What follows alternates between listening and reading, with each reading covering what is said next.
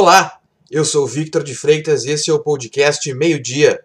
Os destaques da manhã desta quarta-feira, dia 30 de setembro de 2020 são: A dupla Grenal foi a campo na noite de ontem pela Libertadores da América. O Grêmio derrotou a Universidade Católica na Arena por 2 a 0. O tricolor está matematicamente classificado porque o América de Cali empatou em 0 a 0 com o Inter. A dupla se enfrenta no sábado pelo Brasileirão. O governo do estado manteve as datas de pagamento do IPVA de 2021 semelhantes à deste ano.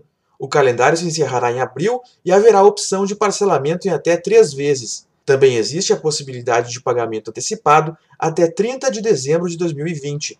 A base de cálculo do IPVA será divulgada até novembro. A chuva forte que atinge Porto Alegre e região metropolitana trouxe transtornos. Na capital, as pancadas de chuva causaram pontos de alagamento. Já em Sapucaia do Sul, um barranco desmoronou no bairro Vargas. Ao menos três casas e dois veículos foram atingidos, mas ninguém ficou ferido. A nova frente fria que chegou ao Rio Grande do Sul continuará causando chuva em todo o estado durante esta quarta-feira.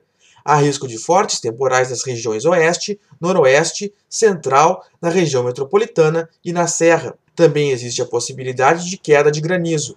As temperaturas, no entanto, seguem altas, máxima de 30 graus em Uruguaiana. Um homem de 36 anos foi morto a tiros na noite de ontem na zona norte de Porto Alegre. Segundo a polícia, a vítima, identificada como Luciano Romero dos Santos, estava em um bar quando foi alvejado. Os investigadores suspeitam que Luciano, que não tinha antecedentes criminais, tenha sido confundido com outra pessoa.